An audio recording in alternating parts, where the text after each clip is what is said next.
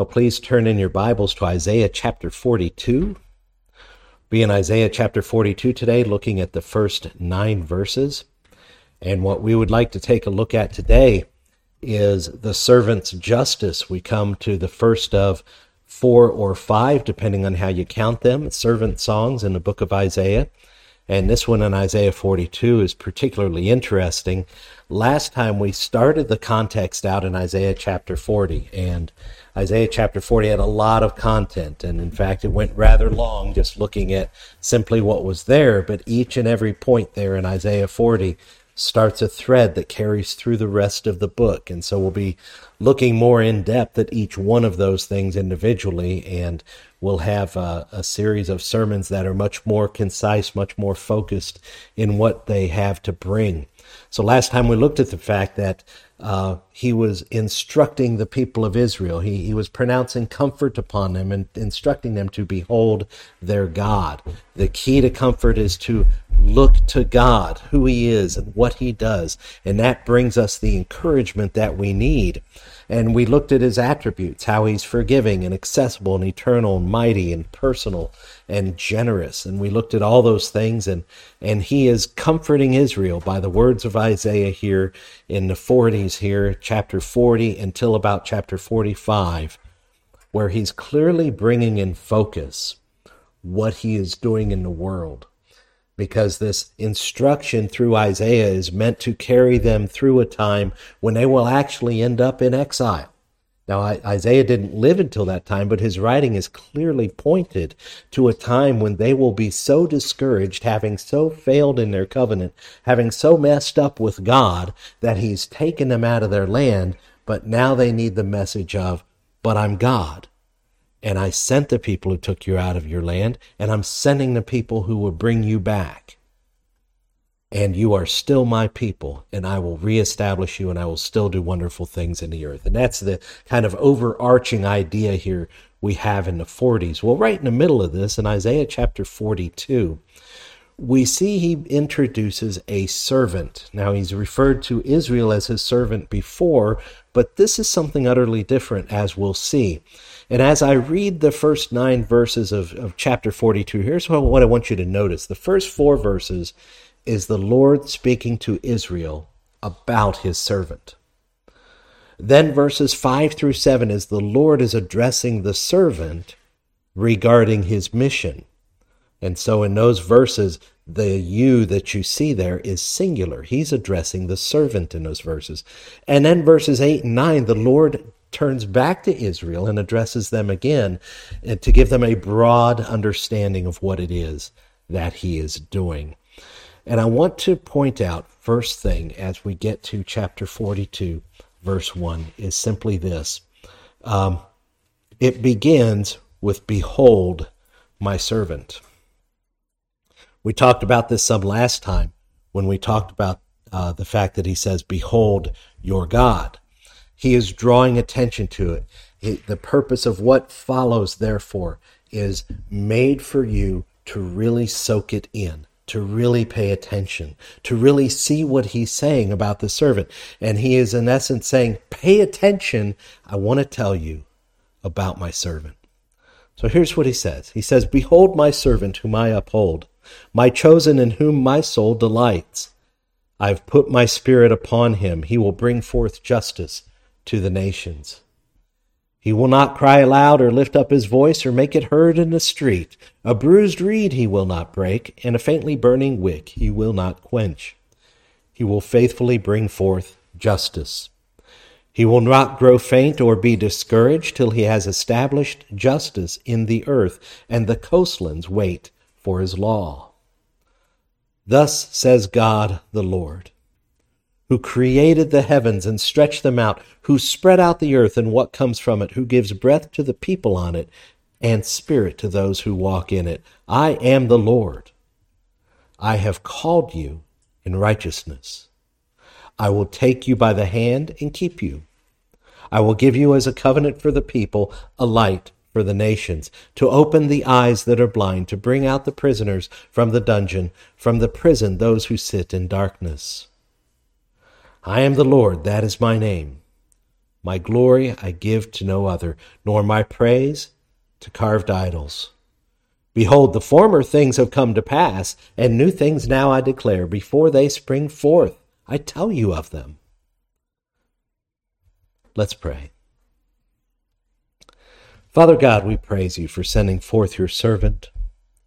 We pray this day as you put your Spirit upon Jesus Christ to do the ministry that you have for him, that you will send it to his people, Lord, that we may understand your word. Fill us with it that we may proclaim it properly. And Lord, I pray that you will give us your word and give us understanding of your word. And as the word of God is the tool of Jesus the Almighty, so it is the raw material for the building of the church. Pray, Lord, that you will make yourself known this day and be glorified in our message. We praise you in Jesus' name. Amen. All right. Today's point is, is very simply this that, uh, that Jesus, Jesus Christ, is assigned the task of reordering the universe according to the will of God. That's a big deal. And I think we say a lot of things about Jesus and who he is and what he has done, but do we often stand back and look at the big picture, if you will? Do we often enough take a look at what is what is it really doing here? What what why did Jesus come? And what is the gospel all about? And what is he up to today? And it is very simply this.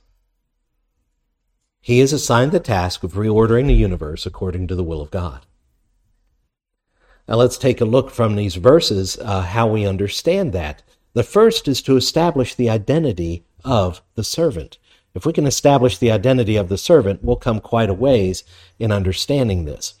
The identity of the servant, the first question we have to ask, being here in the context of Isaiah, he is speaking to Israel. He's saying a great many things about Israel. The question is, is it Israel? Is Israel the servant he's talking about? Well, an argument for Israel as being the servant would come from looking at uh, the context in Isaiah chapter 41, verses 8 through 10.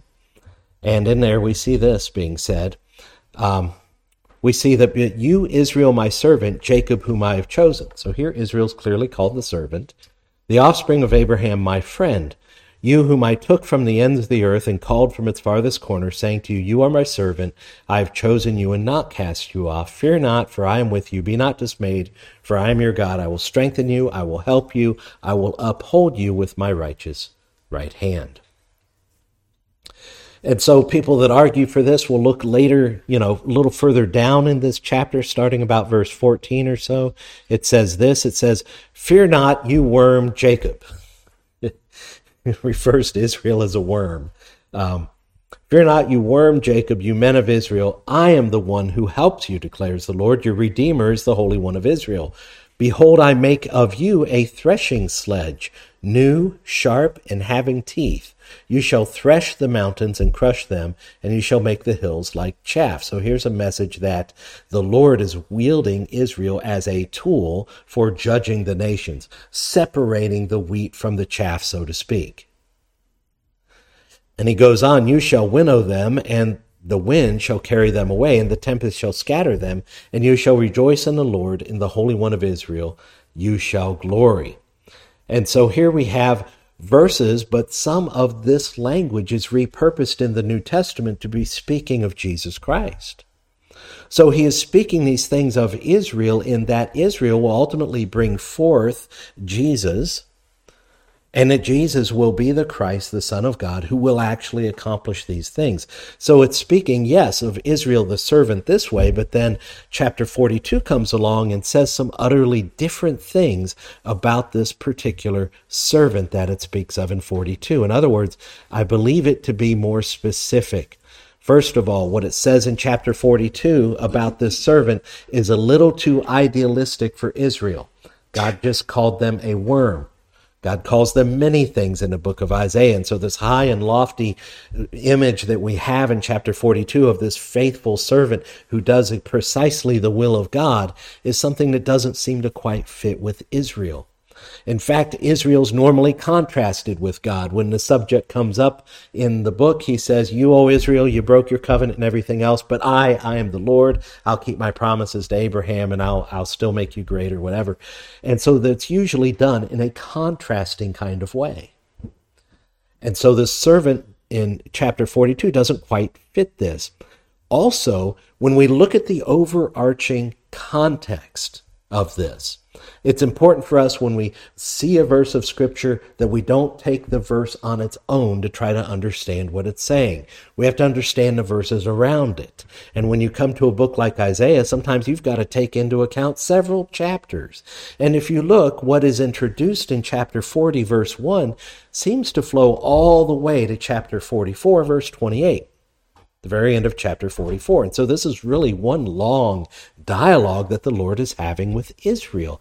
And the overarching point, one of the overarching points of that dialogue is to explain to Israel how God's going to help them, how he's going to bring them back into the land, and how he is going to renew things.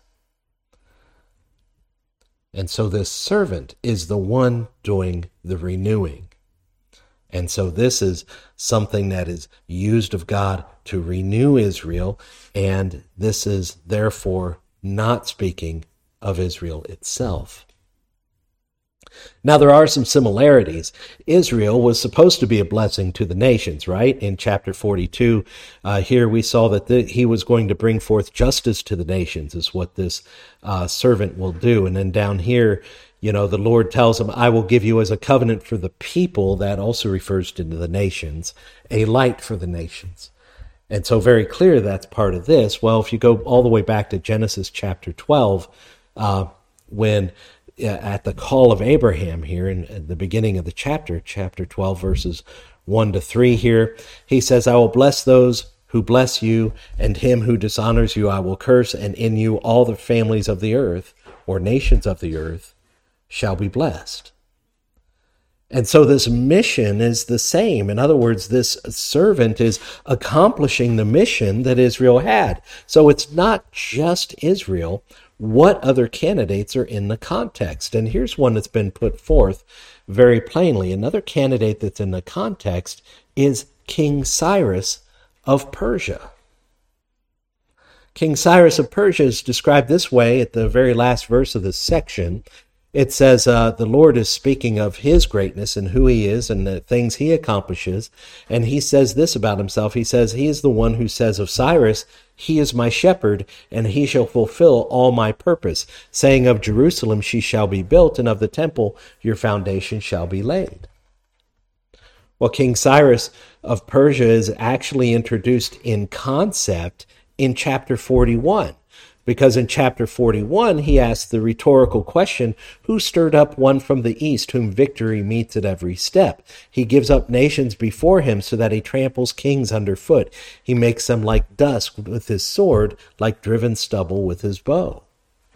Part of the encouragement of this section is that, yeah, Babylon defeated you, destroyed your city, destroyed your temple, took you out into exile but now I'm bringing one. I've stirred this one up from the east who's going to come trampling nations along the way. And this is speaking of King Cyrus of Persia. And when you read the whole context as a whole, just looking for this, you see, okay, that's interesting. So, in a way, Cyrus is his servant. But the difficulty is this uh, Cyrus does play a role in all this, in reestablishing physically the nation back there. But this total renewal, this bringing of justice to the nations that is proposed as the servant's role in chapter 42 is kind of outside the scope of what he did. He didn't bring justice to all the nations. He wasn't given as a covenant to the nations. He was just another Gentile leader of another empire that God used to fulfill his purposes. So I also don't believe that this is Cyrus. Of course, you already know who it is. When we take a look at the context, we understand the truth. We understand that indeed this is none other than the Lord Jesus Christ. Okay, so that's a spoiler alert for the following sermons that we talk about this servant. And it's only in looking at the context of all of the servant songs that we can say that. Because we take a look at the entire context of the book of Isaiah and we see this quite solidly. Uh, there's a servant song here in Isaiah chapter 42. There's one in chapter 49. The Lord called me from the womb, from the body of my mother. He named my name. He made my mouth like a sharp sword. In the shadow of his hand, he hid me. This is referred to, of course, in the New Testament as speaking of the Lord Jesus Christ. Then we go to chapter 50, verses 4 through 9. The Lord has given me the tongue of those who are taught, that I may know how to sustain with a word him who is weary. Uh, the Lord has opened my ear, and I was not rebellious. I turned not backwards. I gave my back to those who strike, and my cheeks to those who pull out the beard. I hid not my face from disgrace and spitting. Ever wonder why people say Jesus' beard was pulled out? This is it. This is a, a passage that's very clearly about him. And we take a look further if we look in, of course, chapter 52 and 53 that we spoke about concerning the crucifixion and resurrection of Jesus Christ, he was pierced for our transgressions, crushed for our iniquities, a passage that is referred to in the New Testament as clearly about Christ. And so as we go through the the servant songs, and there's five of them that I see. Some will say there's four, but I agree with uh, Barry Webb. I put the reference in your notes there that this fifth one in chapter 61 that Jesus quotes in a synagogue in Capernaum to the consternation of the leaders there, he quotes this and then assigns it to himself. He says, This is fulfilled right now in me. Where it says, The Spirit of the Lord God is upon me because the Lord has anointed me to bring good news to the poor. He has sent me to bind up the brokenhearted, to proclaim liberty to the captives, and the opening of the prison to those who are bound, to proclaim the year of the Lord's favor. And he stopped there and he rolled up the scroll. Of course, it goes on. It says, and the day of vengeance of our God to comfort all who mourn, etc., etc. So clearly, a continuation of the servant motif is found here, found speaking of Jesus Christ. Jesus Christ himself indicates that this is about him. So, this identity of the servant, and the reason why I go through all this is you will hear other people give suggestions for who the servant is. They will say, no, no, no. In Isaiah, where it talks about this servant, that's just Isaiah. That's just Isaiah. He had a hard life. He was abused by the leaders or whatever. This is all speaking about him. Or others will come along and say, no, no, it's speaking of Israel and Israel's plight and difficulty in the world and everything and bringing forth the word of God. And all those that will argue against the Lord Jesus Christ fulfilling these are those who would deny him entirely. And so it's important for you to understand why we know that this is about Jesus. So this servant is none other than the Lord Jesus Christ. Now, the most important part of this for us and the relevance of it for us comes in this. What is the mission of this servant? What is the mission of this servant? The first thing we see is that the mission really concerns this word justice. And for us to understand how this word is being used here, we have to go to the scriptures to, to see how it's used. This used this uh, word is used three times in the first four verses of this passage, and it is the word mishpat. Everyone say mishpat. Congratulations, you've learned Hebrew today. Well, this this mishpat, this justice, remember what a word means in the scripture is dictated by the scripture. Many people will come along to the prophets, especially in our day, people who are pushing some kind of a political agenda, some kind of a social agenda that they have, and they will come quoting the Bible concerning justice, and they have no clue what they're talking about. They are bringing their definition of justice to the scriptures, pulling a verse out and trying to mash them together. And I say this to equip you against those who would do so, so that you can say, no, actually, what justice means in the Bible is this, which is far greater and far better for you and I. Here's what it means used here in the beginning, look where it's used, and it's variously translated. It says, Behold my servant whom I uphold, my chosen in whom my soul delights. I put my spirit upon him. He will bring forth justice to the nations. He will not cry aloud or lift up his voice or make it heard in the street. A bruised reed he will not break, a faintly burning wick he will not quench. He will faithfully bring forth justice. He will not grow faint or be discouraged till he has established justice in the earth. Okay, well, what does all that mean, Isaiah? You've used the word three times here in this passage. The way we understand what it means is we look at the context of chapter 40 to chapter 45. What does it mean in those passages? Well, if we go to Isaiah chapter 40, verse 14, so in the first chapter of this context, he is speaking about, the Lord is speaking about himself. Who has measured the Spirit of the Lord, or what man shows him counsel? In other words, he's speaking of the greatness of the Lord, in contrast to idols, by the way. He says, Whom did he consult and who made him understand? Who taught him the path of justice, taught him knowledge, and showed him the way of understanding? Well, the clear answer to this, he's asking these rhetorical questions, right? Who's measured the Spirit of the Lord? Well, who could measure that? First of all, no, I've never seen anyone propose a way to measure spirit. And secondly, if you had a measure for spirit, some kind of a spiritual ruler to lay alongside something, could you build it big enough to measure the Spirit of the Lord, who one who created all the others? No. In other words, what the Lord is establishing here is there's no one like me. I am far above and beyond and greater than every single thing that you understand in the universe. And therefore, he says, So who did I consult when I made everything and made my plans? And who made me understand things? Who taught me justice? Who taught me knowledge? Now, the way this defines the word justice for us is this is firstly, is that justice is defined by God.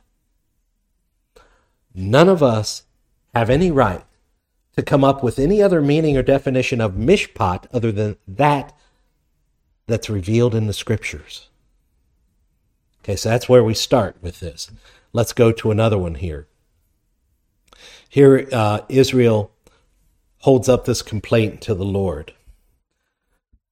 He says to them, Why do you say, O Jacob, and speak, O Israel, my way is hidden from the Lord, and my right is disregarded by my God? So this is, he is putting words in, in Israel's mouth, so to speak, that this is their concern. Does he know their concerns? He knows their concerns.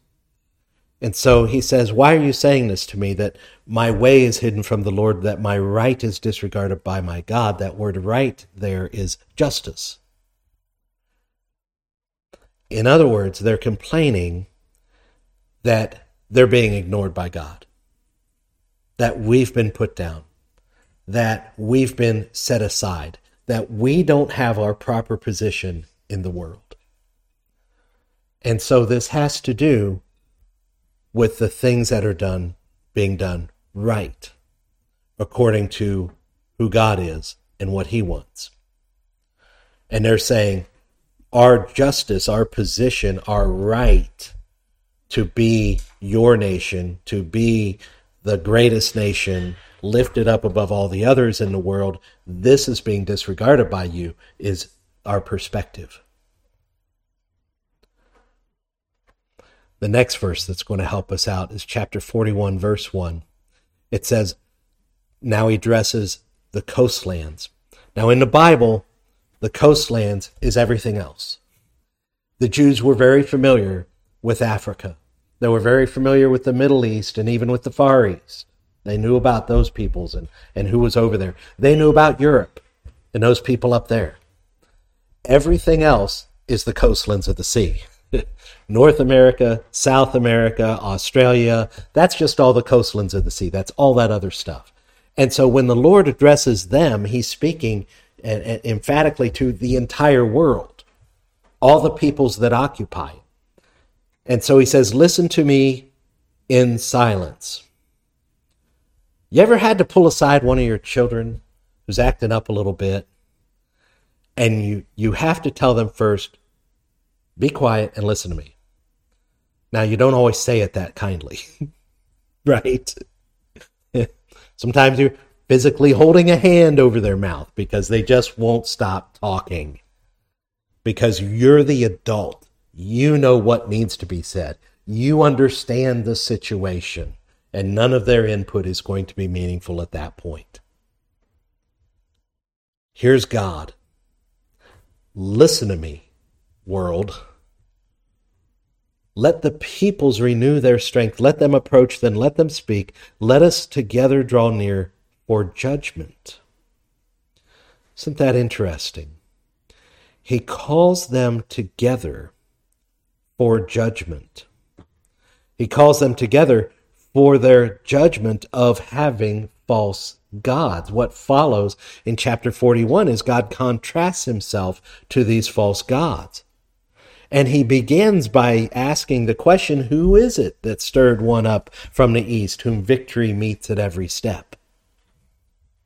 It was none other than him. It wasn't their false gods that did this.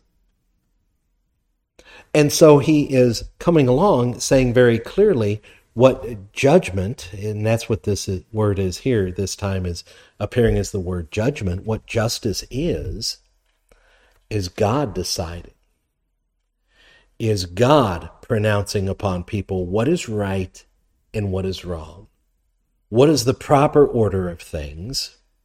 Who is in bounds and who is out of bounds? And so when we look at these uses of this word together, it has to do with the proper order of things. And the first one we saw, it has to do with the proper definition of it. It's going to be given according to God. He's going to decide what this word means. Secondly, we saw that it meant the proper position of Israel in the world according to the covenant that God had with them. And this third one is it has to do with the proper order of the nations in their behavior and their standing with God and having God properly ordered as top and the false gods cast out. What this mission of the servant is, is about putting everything properly in its order. Putting God above all other things and all things in right relationship to Him and to each other. And here's a quote I found very helpful by Barry Webb. He says this. You probably can't read it off from there, but it's in your bulletin. It says, Viewed against this background, that is, these chapters, the mission of the servant is a gigantic one. It is nothing less than to put God's plans for his people into full effect and to make the truth about the Lord, Israel's God, known everywhere, especially the fact that he is alone the sovereign creator and Lord of history. And that's what his argument is in the preceding chapters and continuing from this chapter forward is he's arguing, I'm the one getting these things done. I'm the one who brought Babylon. I'm the one who's bringing Persia. And I'm the one sending a servant, and he is the one who's going to accomplish great things in the earth, ultimately, the reordering of all things. And so this is our point. This is our point is that Jesus Christ is assigned the task of reordering the universe according to the will of God. Now let's look at how this is further illustrated in the chapters following. When chapter or in verse 5 of chapter 42, and I meant to be in chapter 42. Okay.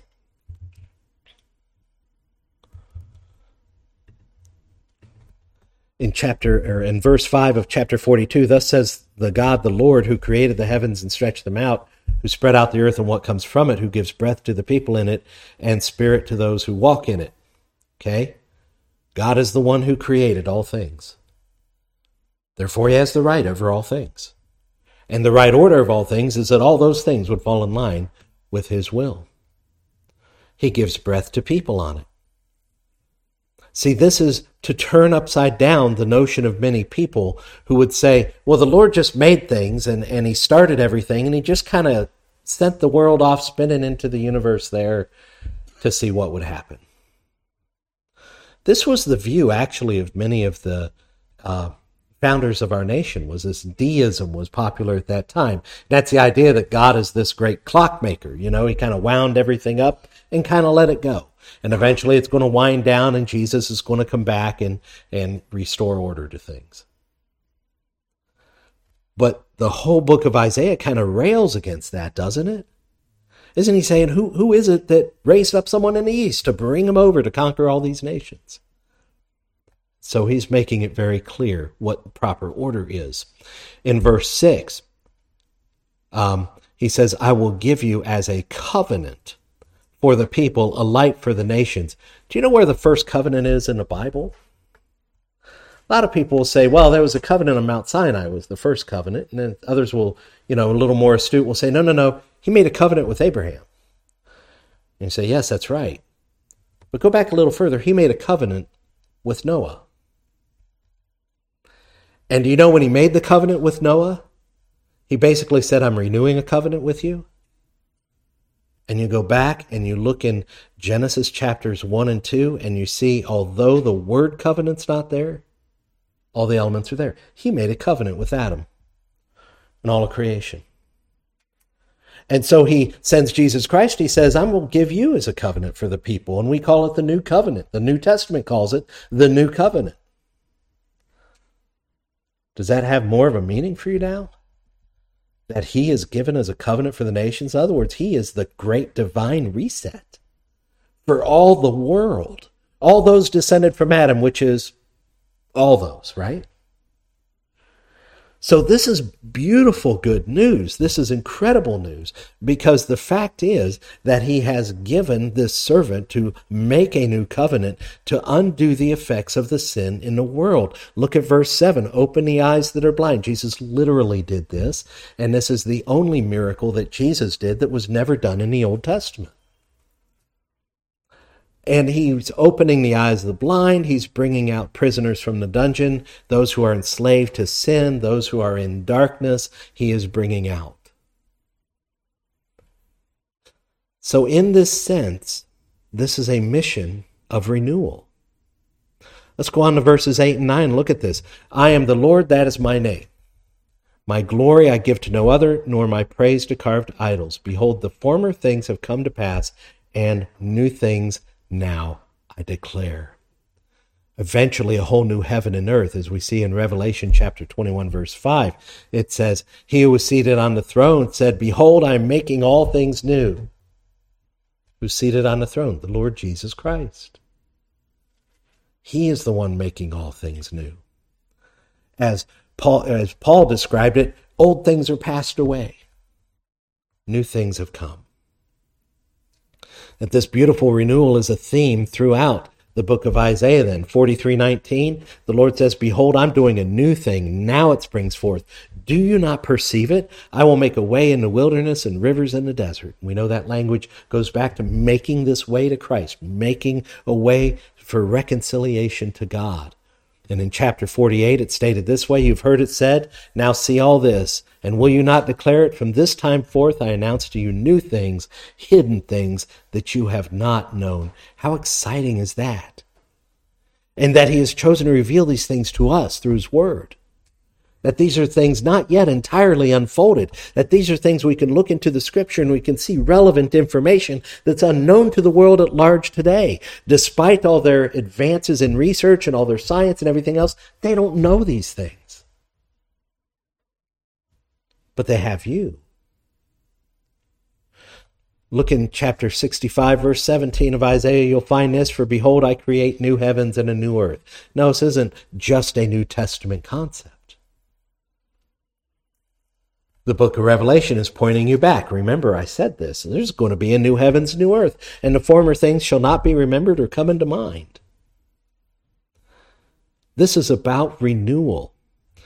And this is done, and look how he accomplishes this work through his servant. He puts his spirit upon him. He has the word of God that's going to, the, the coastlands are waiting for his law that it's the word of God that he will do these things, yet he will do them gently. He's not going to be one that even cries aloud or lifts up his voice in the street. He never really stood up for himself during his earthly ministry. And while there were times where there were maybe thousands of people following him that he fed over there in the uh, wilderness of Galilee, by the time that he was crucified, there was maybe 500 he could count on. He didn't fill stadiums. He didn't have a million views on YouTube.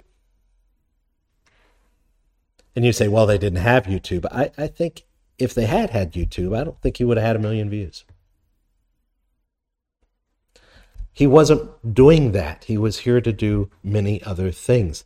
But all this we'll consider more later, including the suffering as, as part of his way of accomplishing all these things. This renewal is in line with what this passage means about justice to bring things into alignment with the expressed will of God. This is what it was like in the garden before Adam and Eve sinned. It was all pleasing to God. He pronounced it even very good. So you see that Jesus Christ is assigned this task of reordering the universe according to the will of God. And now the question may become for us what then is the relevance of these things? And here's why I really want to focus in on this because sometimes we see things or we preach things that are just so high and lofty that it's difficult to see, you know, what what as it goes, you're, you're too heavenly minded to be of any earthly good. You know, the idea that you understand these high and lofty things, the big movements of God and everything else, but yet, what does it really mean to me? What's the so what factor of the sermon? Here it is right here.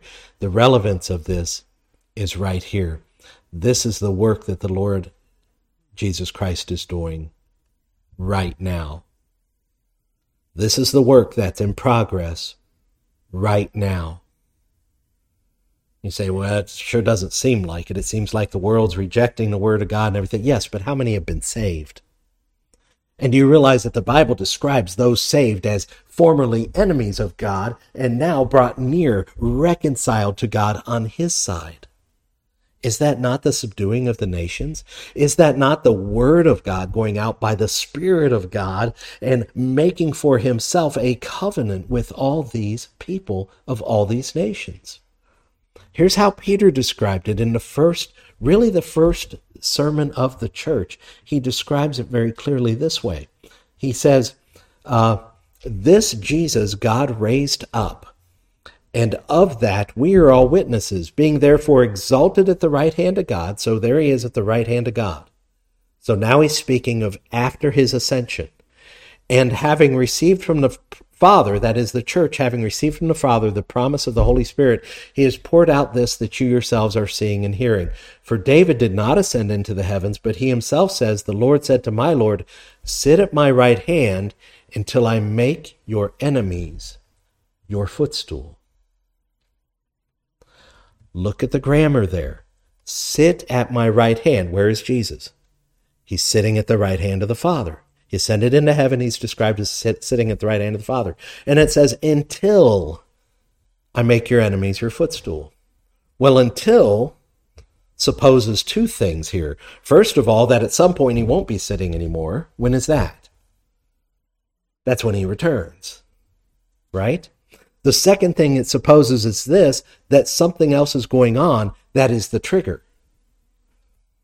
I make your enemies your footstool. In other words, he brings the enemies of God into subjection to him. That's what's happening right now. He is, and, and you say, well, it doesn't look that way because none of these nations are not Christian nations. They're not obeying God. They're doing these foolish things. Yes, but many people are following God more and more every day as the gospel is preached and they come to believe. Jesus is presently conquering the nations. And this is described this way in Psalm 2. It's after his resurrection that he is the begotten one under whom all things will be subjected. And when we're we get to Matthew chapter 28, Jesus said, All authority and have has been given to me. Go therefore and make disciples of all nations. In Matthew chapter 10, he describes the fact hey, look, I didn't come to be nice. I came with a sword. I came to divide. I'm going to split households. And then he tells us, as his church, he says, Look, you are Peter, and on this rock I will build my church, and the gates of hell shall not prevail against it. I will give you the keys of the kingdom of heaven, and whatever you bind on earth shall be bound in heaven, whatever you loose on earth shall be loosed in heaven. This is an age of binding and loosing. This is an age of judgment. This is an age of division. And that division is happening according to the word of God. Jesus said this He says, uh, I have come into the world as light so that whoever believes in me may not remain in darkness. If anyone hears my words and does not keep them, I do not judge him, for I did not come to judge the world, but to save the world. Okay? So his mission was one of salvation. But then he ascended into heaven. And he says this um, if anyone hears my words and does not keep them, I do not judge him, for I did not come to judge the world, but to save the world. The one who rejects me and does not receive my words has a judge. The word that I have spoken will judge him on the last day. Has everyone around you received that word? Have they received from you the standard of judgment? And what makes the difference between heaven and hell for each and every human being? Have we effectively communicated that to our loved ones, to those around us? I hope you see now the relevance of the, the incredible relevance of this truth that this is work that is happening right now. And the second, secondly, and, it, and it's like unto it, it just follows logically from it, the destiny of every human being is wrapped up in this work. That's how important what we do is as a church. Does that sound like it should take second place to T ball? Does it sound like it should take second place to the job? To the condition of the home? Should it take second place to any of these things? When in fact, the destiny of every human being is wrapped up in the work that Jesus Christ is doing through his church. And you want to see how relevant this is. It is relevant to your own salvation that we all ought to examine ourselves to see have we submitted to the one? And can i be described as his footstool or am i still running around with my own opinions my own ideas my own agenda? The psalm 2 says kiss the son lest he be angry you perish in the way. And how is this relevant? Well it's relevant to your sanctification your confirmation to the image of christ the putting to death of sin in your body, you see how this is re- relevant because it's accomplished by his word. Jesus is accomplishing that. And inasmuch as Jesus Christ gains a little bit of ground in your heart right now, it is the advance of his agenda to reorder things. Do you see if you understand Jesus' mission as one of reordering, you realize, okay, first of all, he's reordering humanity. Let's take this one who's out of order. Let's bring him into reconciliation and reorder him. Now let's go, delve into that heart. Let's search his heart. Let's help him put to death the sin that's in his heart. And bit by bit and piece by piece, day by day, reorder that individual until finally they meet the Lord and are finished. He's reordering things. It has to do with our salvation. It has to do with our sanctification. It has to do with our mission because this is what the Lord is doing. This servant of the Lord, given as a covenant to the nations, the Lord Jesus Christ, he's the one who can open the eyes of the blind, lead prisoners out of darkness, make all things new, and he can address the problems of all the people you want to talk to the gospel about, but you're afraid that their problems are too big. You're afraid that they'll you'll bring them into a mess or that they won't be interested or whatever your fear is. This surpasses all those things because he is the one that can accomplish his will. Let's pray about that. Father God, let us see and let us proclaim the relevance of the Lord Jesus Christ. Let us, Lord, be encouraged by this servant that you have called. Let us understand that he was called in righteousness. He was called to proclaim justice, a reordering of things, making all things right, right with you. We would begin, Lord, by asking that you would help us to examine our own hearts to see whether we are right with you. And Lord, this day I pray that if anyone here is found not in you, that you will work in their hearts to draw them to yourself to show them the supremacy of Christ and the shortness of our time and the weight of their sin. And I pray, Lord, that they would be convicted and repent of it. I pray, Lord, for those who do know you this day. I pray, Lord, that you will gain ground in their lives, that you will guide their spirit to cooperate with you, to have it in their hearts, to align themselves with you in every possible way. Help us to be submissive to you, Lord, for we know that is from you all blessings flow. And Lord, I pray this day that your name will be lifted up that this day we will have a bigger notion of what it means that Jesus Christ brings justice.